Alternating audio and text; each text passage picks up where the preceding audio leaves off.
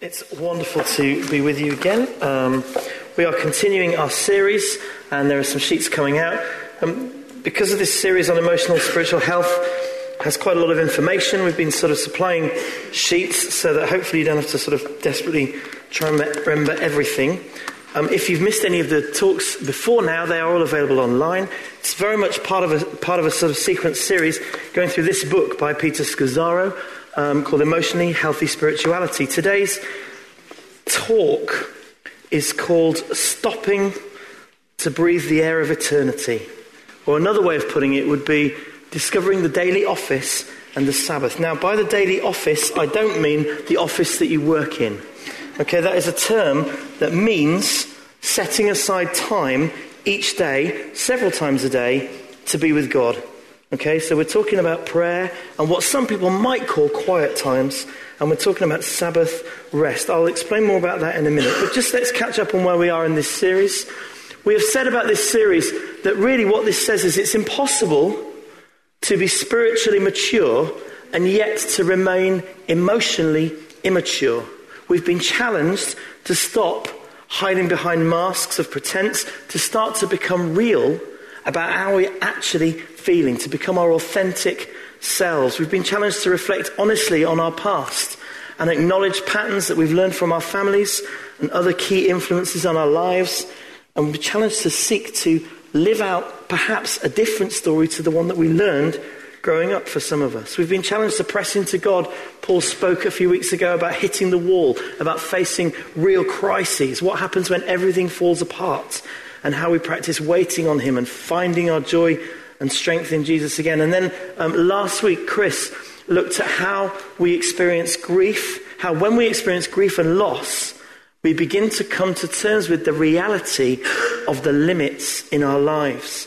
And I love the analogy that he shared with us last week about rather than running west and chasing the sunset and trying to squeeze every last bit out, actually running east into the darkness towards the sunrise. If you missed that talk, I'd uh, strongly encourage you to uh, listen to it. It's, it was really great. Pressing into the darkness, truly expressing our emotions, fully embracing our limits. If Mother's Day is a tough day for you, and I'm sure it is for some of us, it's a great moment just to sit as, as we were just praying and be with God and push into that rather than run away from it.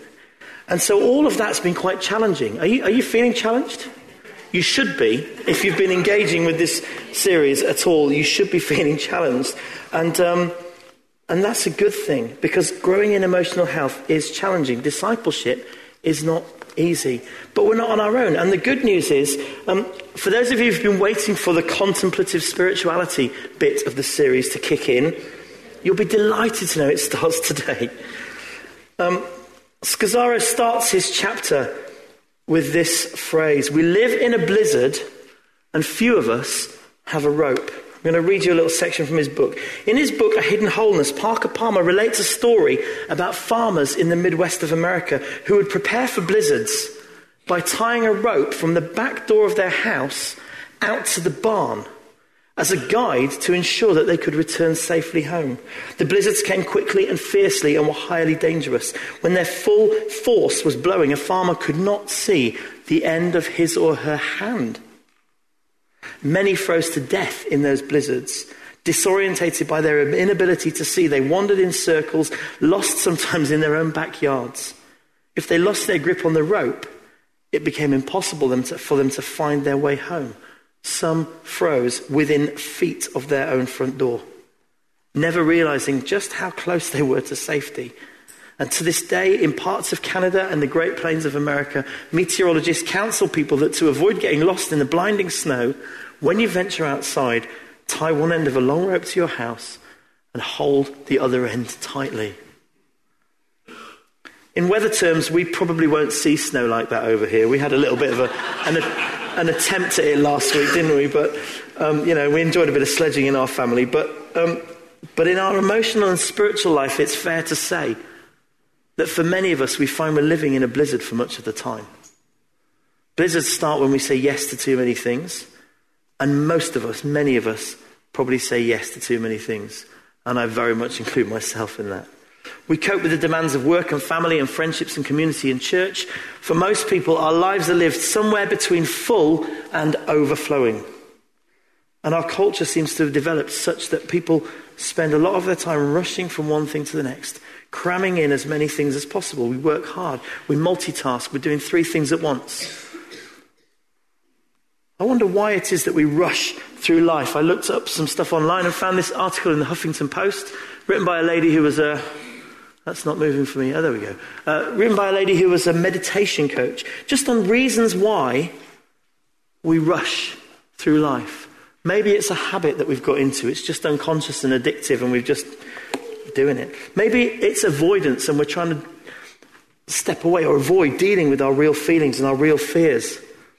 Constant movement can be a distraction away from unease or discomfort or pain. Maybe it's self importance. Maybe we're rushing because we want to feel valuable in other people's eyes. Or maybe we just like being busy. We have multiple responsibilities, but we have to feel productive and needed. Maybe we're in competition. We're trying to control the environment, and you know others are going to move on. Others are going to get ahead of us if we if we don't stay in the game. Or maybe the opposite. We're shallow and we're lazy, and it's actually easier to be on automatic pilot than it is to actually slow down and consciously engage with people because that takes effort and intention.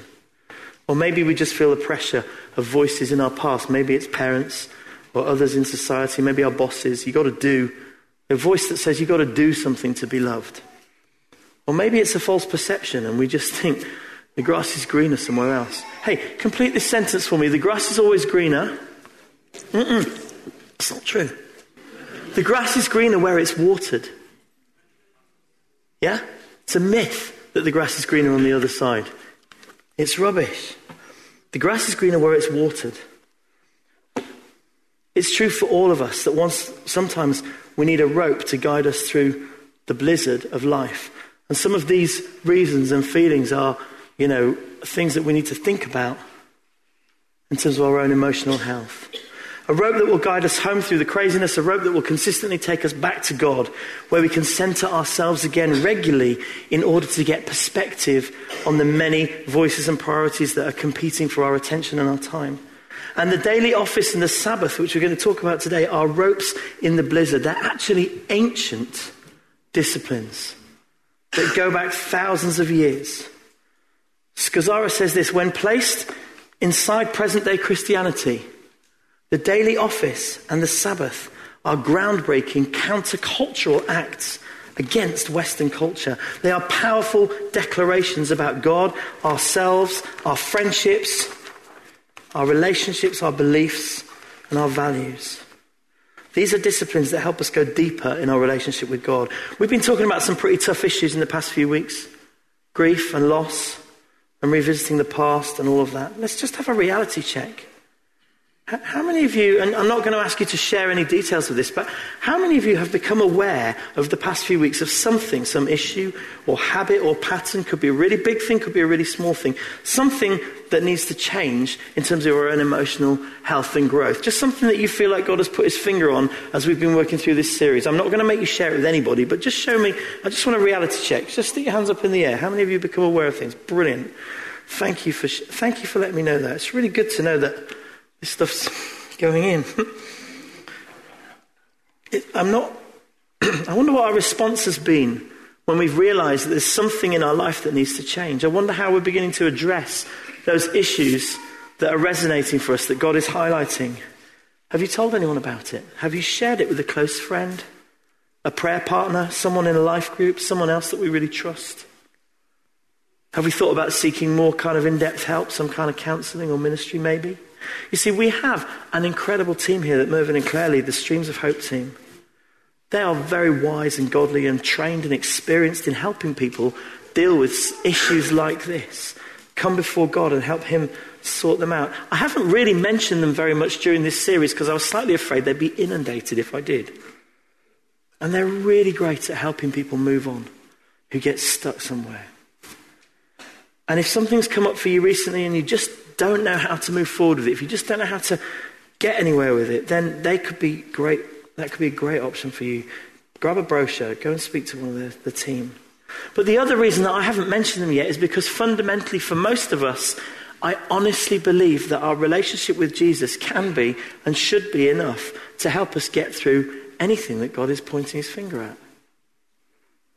I asked this question a few weeks ago, um, something I pondered a, a, few times in my life. What if I lost everything? A bit like Job in the, in the story Chris was reading last week. What if I'm sitting there? I mean, I'm talking desert island stuff, and not even with the eight records that you're allowed to take with you. Just, just nothing. You know, it's just me and my relationship with God, and there is nothing else. No family, no friends, no job, no possessions. Is my relationship with Jesus enough to sustain me in that circumstance? It's a really challenging question. And so, how I manage to grow through the things that God is highlighting depends entirely on the quality and depth of my relationship with God. How is your relationship with God? Many Christians struggle with the issue of developing their relationship with God, of spending time with God. It's very common that believers would report feeling stuck in our spiritual journey with Jesus or living off other people's spirituality or feeling scattered or fragmented or uncentered or just feeling tired physically, emotionally, spiritually. Maybe you're one of these people, and some people report this, that they feel like their spirituality is just about an inch deep. You know? And it needs to be deeper. Maybe it's just that we find it hard to pray and commune with God. It's, we're busy. We're struggling to put a stop to our life on the run. I'm just going to put it out there and be honest and say that throughout my 30 years as an adult um, and a Christian, I have struggled to find a way to consistently relate to God and spend enough quality time with Him. I've had seasons when it's been fantastic. I've had other seasons when it's been quite tough. I've tried a range of strategies and patterns and resources, and there are some great tools out there, especially now with the internet and smartphones and all, all of that stuff. I've tried sitting and reading the Bible for 20 minutes a day. I've tried getting up early. Doesn't usually work. Often falling asleep. I've tried prayer walks. I've tried listening to worship music. I love to journal. I only really find time to do it every few days, every few weeks sometimes. But the times when I have felt most consistently relaxed, most consistently growing and close to God and in a good place and at peace have been when I've managed to do something like the daily office and the Sabbath that I'm talking about today. I'm not standing here as an expert. But all the leaders I know, I, and I listen to a lot of leaders talk, and of the ones who I know who are most relaxed and most prolific, they all seem to have something like this as a practice in their daily routine. John and Debbie Wright, who lead our movement, they lead a church and a movement and do some other stuff. And if they can make time in their schedule of all that craziness and all that work and all that busyness to just sit and be with God and to deliberately take a Sabbath every week, then I, I kind of feel like I should as well. I can see the depth that it brings.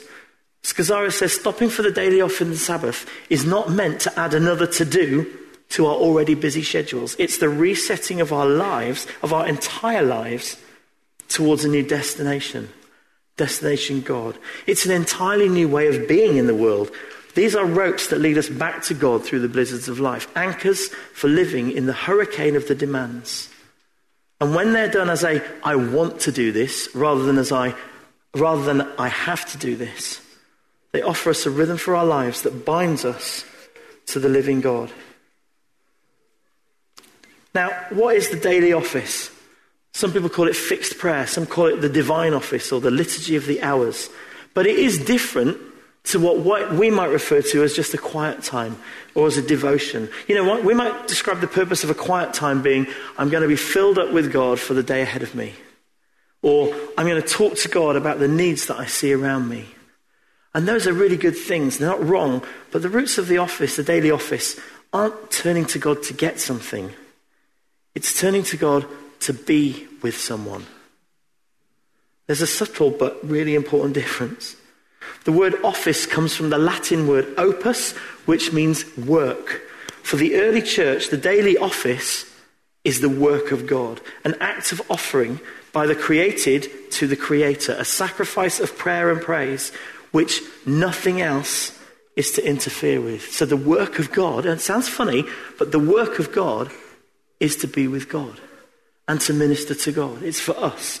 So, two or three times over the past few years, I've spent some time in a monastery on retreat. I once spent four days in a Franciscan friary. It's kind of weird because they don't really talk very much. it's like, didn't know what to do with that. um, you join this community of monks as they go about their prayer and work and study and reflection.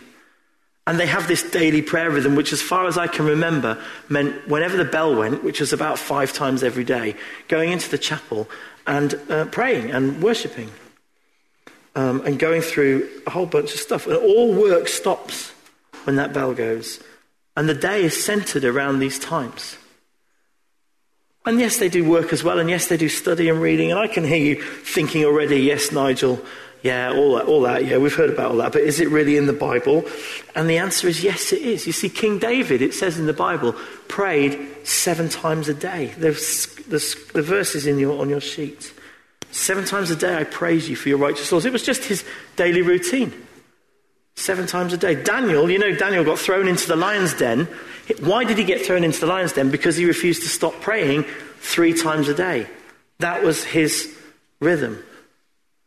Three times a day, it says he got down on his knees and prayed, giving thanks to his God.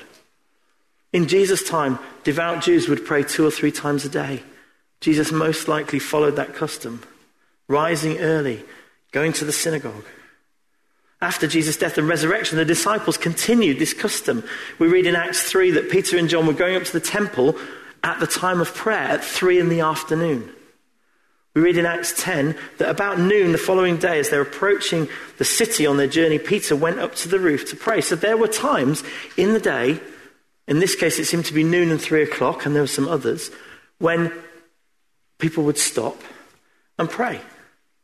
They wouldn't perhaps pray for very long, I don't know, but the regular stopping to pray was all part of the biblical custom. And in the fifth century, a monk named Benedict sort of structured this around something called the daily office. He had eight daily offices, including one in the night time. And he wrote this rule, the rule of Benedict, in the fifth century, which has kind of formed the basis of uh, communities of faith for centuries.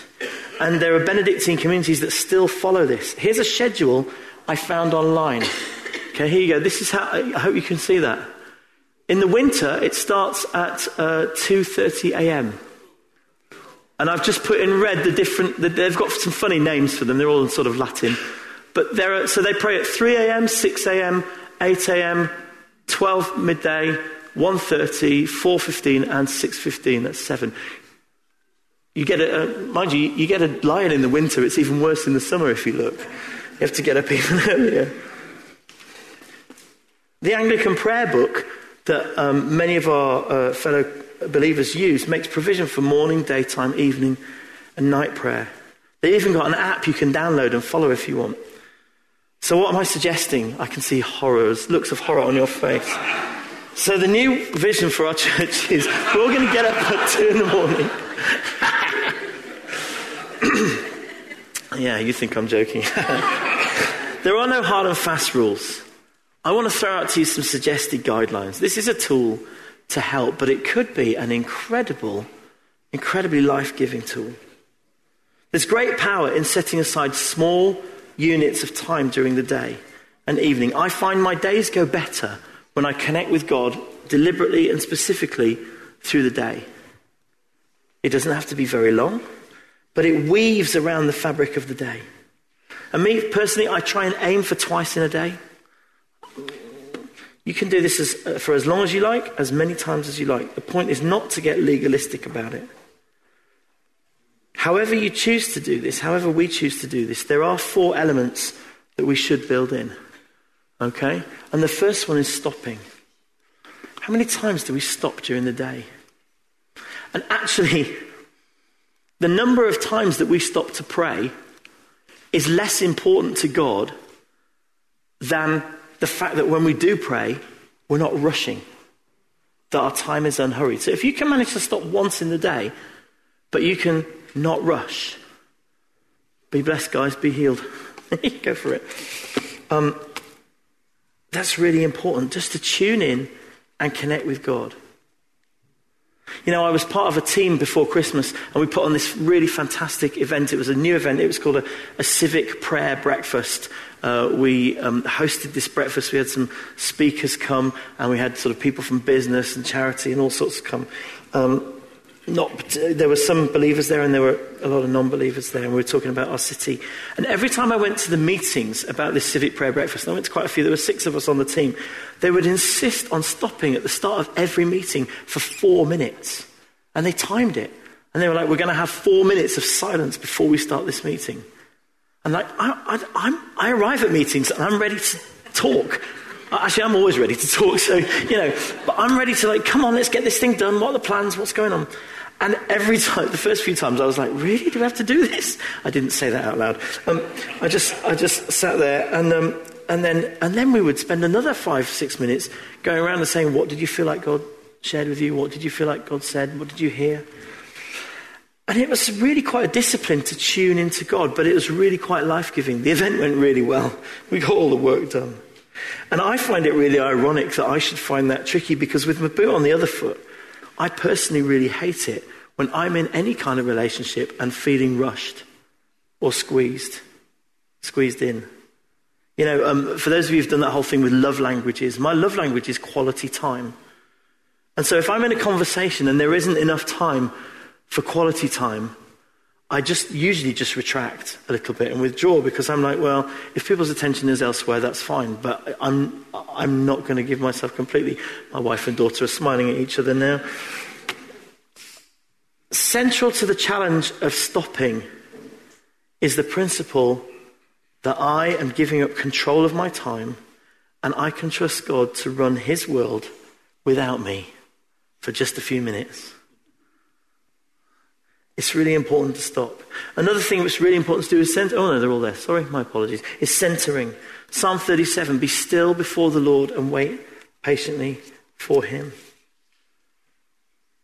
Be still and know that I am God. Psalm 46. It's great to take a few minutes just to quietly center and let go of the tension, the distractions, the feelings, and just rest in the love of God. This is what mindfulness does. It just helps you to focus and be in the moment and be there with God. It can be really helpful to sit straight and still and breathe deeply and do those things that naturally will help. And then maybe close your eyes. And when my mind starts to wander, I just start to pray, Come, Holy Spirit. Come, Holy Spirit. Or I just start to repeat the name of Jesus softly under my breath. And you know what? If nothing else happens in that moment, it's just a great moment to be with God and to relax. And another thing that's really important to do is just to take some time to be silent. And I've added, and solitude. Solitude is kind of, it's pretty hard to be silent when you're not in solitude. But silence and solitude are probably the most challenging and radical disciplines in the whole Christian life. I'm defining solitude as the practice of being absent from people and things to attend to God. So it's stepping away from everything else. And silence is the practice of quieting every inner and outer voice to attend to God. Henri Nouwen said, without solitude, it's almost impossible to live a spiritual life. And that's incredibly challenging because we live in a world of noise and distraction.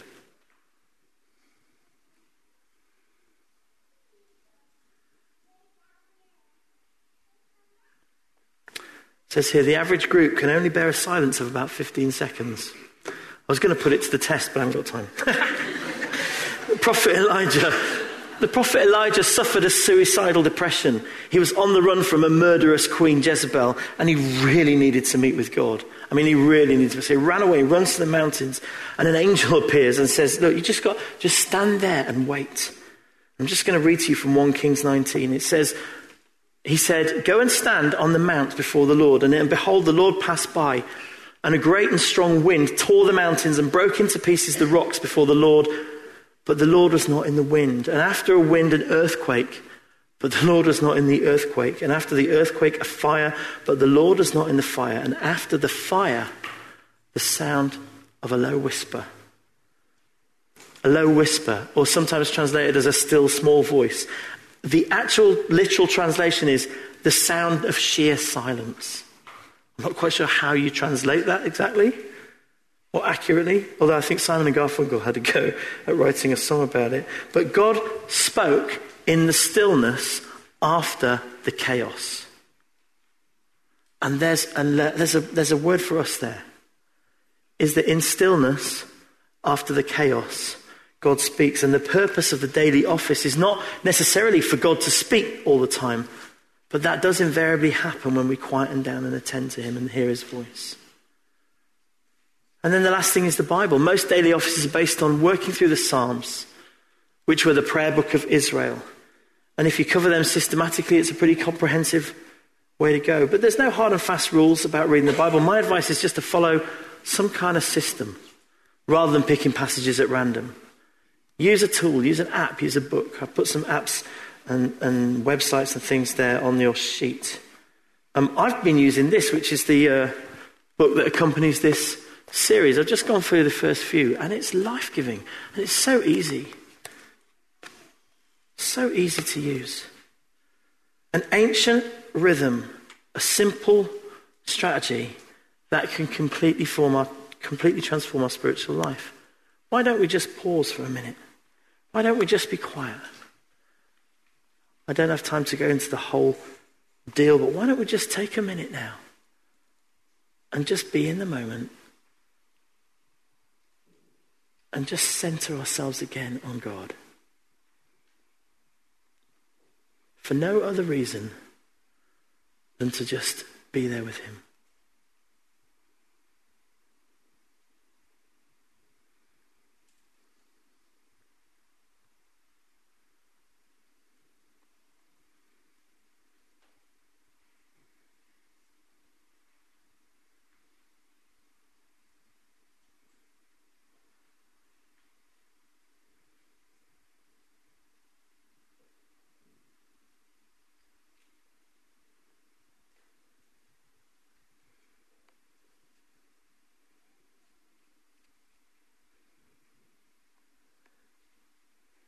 Just take note of your breathing. Take note of what God might be saying or not saying. Just take note of your thoughts. But most of all, just enjoy His company.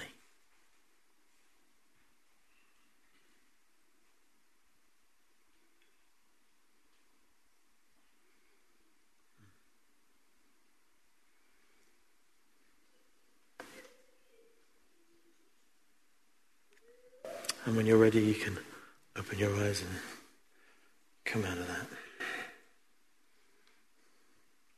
I find that my day goes much better when I make space to just be quiet, just to still everything down. It's a challenge. Sometimes finding a quiet place is a challenge. I have to set my alarm to do it, to make myself do it.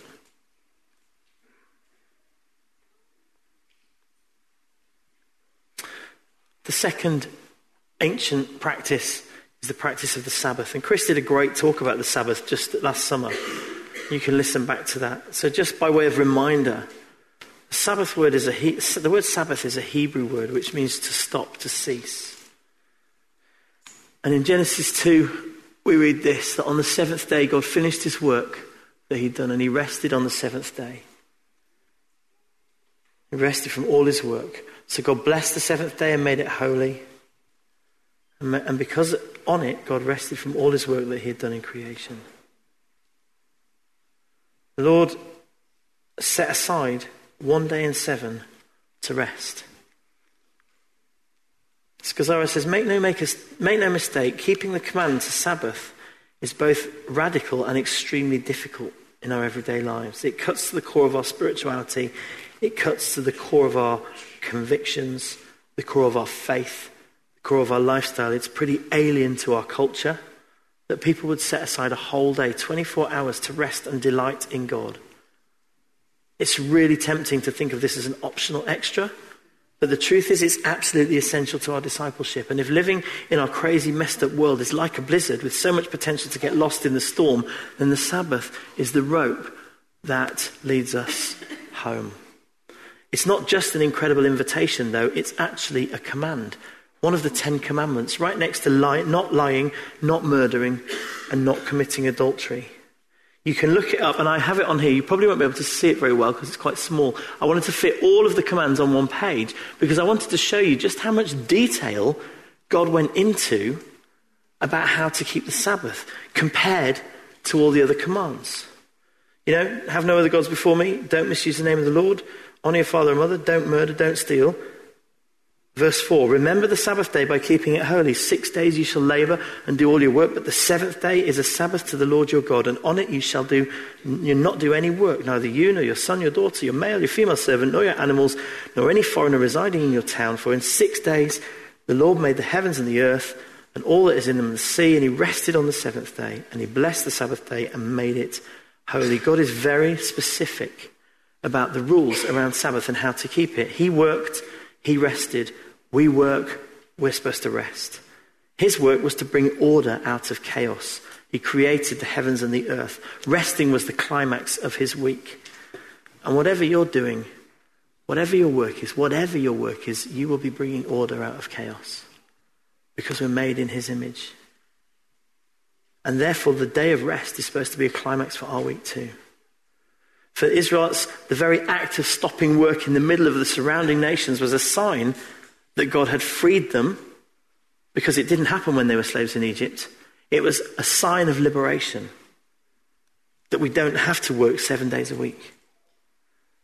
It was a sign that they could trust God to protect them while they made time to be with Him.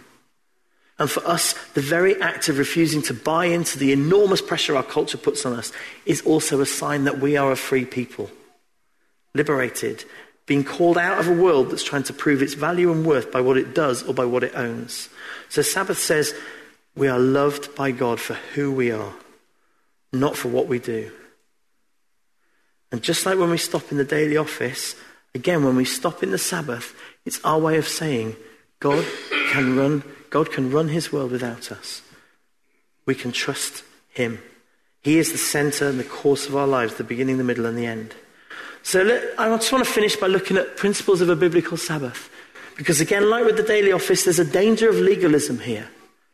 And there are plenty of people whose jobs mean that they can't observe a Sabbath on a Sunday, for example, or even a Saturday. Jesus observed the Sabbath, but he also preached and healed on that day. You know, and what constitutes work for you might be different for someone else. And some of us have to choose different days. Joe and I, for example, um, usually have our Sabbath on a Wednesday when we have a day off together. Some people like to start in the evening and go through to the next evening. Some people like to take the whole day. However, it works for you, this is not about dictating some set of rules, but here are four principles about Sabbath biblically. Most of us are unable to stop until we've finished whatever it is we think we're doing, the project that we're working on. We think, oh, everything's got to be finished. Our emails have to be answered. Our phones have to, messages have to be replied to. The bills have to be paid. The house has to be clean. One more goal, one more goal. Last week, Chris was talking about embracing limits. And Sabbath is about saying, I am limited and I need to stop. And God is God and He is running things and I am not indispensable. The way that I've come to terms with this is just by having to adjust my expectations. I can't think of a single week when I've taken my day off or a single time I've gone into a holiday without having a, a pretty substantial to do list. Outstanding. I've had to learn that that's okay. It's okay to leave that stuff. Long ago, I learned there will always be things on my task list. It used to make me really sad and stressed. and I've just kind of had to learn this is about Sabbath. It's about getting back to be with God. It's about resting, and I don't need to worry about those things. It's a massive core issue. So stopping is the first thing. Resting again. Just like God rested, we're called to rest. And it, what constitutes rest for me might not constitute rest for you. For me, it looks like doing exercise, having a nap, reading a book, watching a movie, going for a walk, or going out for some food. Or, and it also means avoiding my emails, my phone, my computer as much as possible.